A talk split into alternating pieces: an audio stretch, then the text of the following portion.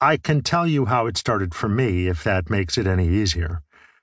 Let's go over the basics before we skip off the rails and jump the shark trying to trip the light's fandango.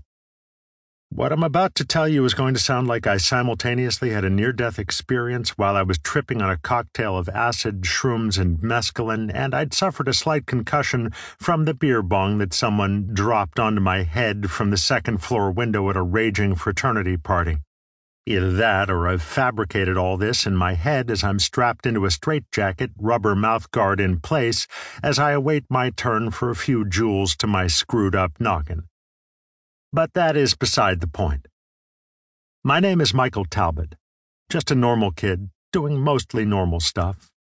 I admit, back in my youth, I, um, yeah, experimented with drugs.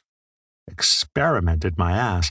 I was taking those things in all variety of colors and doses like they were free candy, which in some cases they were. Different story, again, beside the point. Did I tell you my name was Mike yet? Yep, Fuck, sorry. Just a lot to tell you to get you up to speed. I made it deep into my teen years without too much craziness going on, or at least that could be pinned on me. Maybe risking our sanity is a great place to start the story of the mountain of shit madness we're in, so sure, let's go back to that time of innocence and rock and roll. I had a great group of core friends that enjoyed partying as hard as I did, but we didn't just sit around stoned like some underachieving couch potatoes.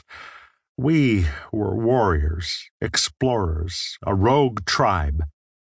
Or that's how I remember us. Some of our exploits involved the discovering and mapping out of a place called Indian Hill. Deep in a range of old rolling hillsides, we found a series of tunnels and caverns nearly invisible exits and paths that twisted so tight they were like knots only we could untie. It was our sacred keep.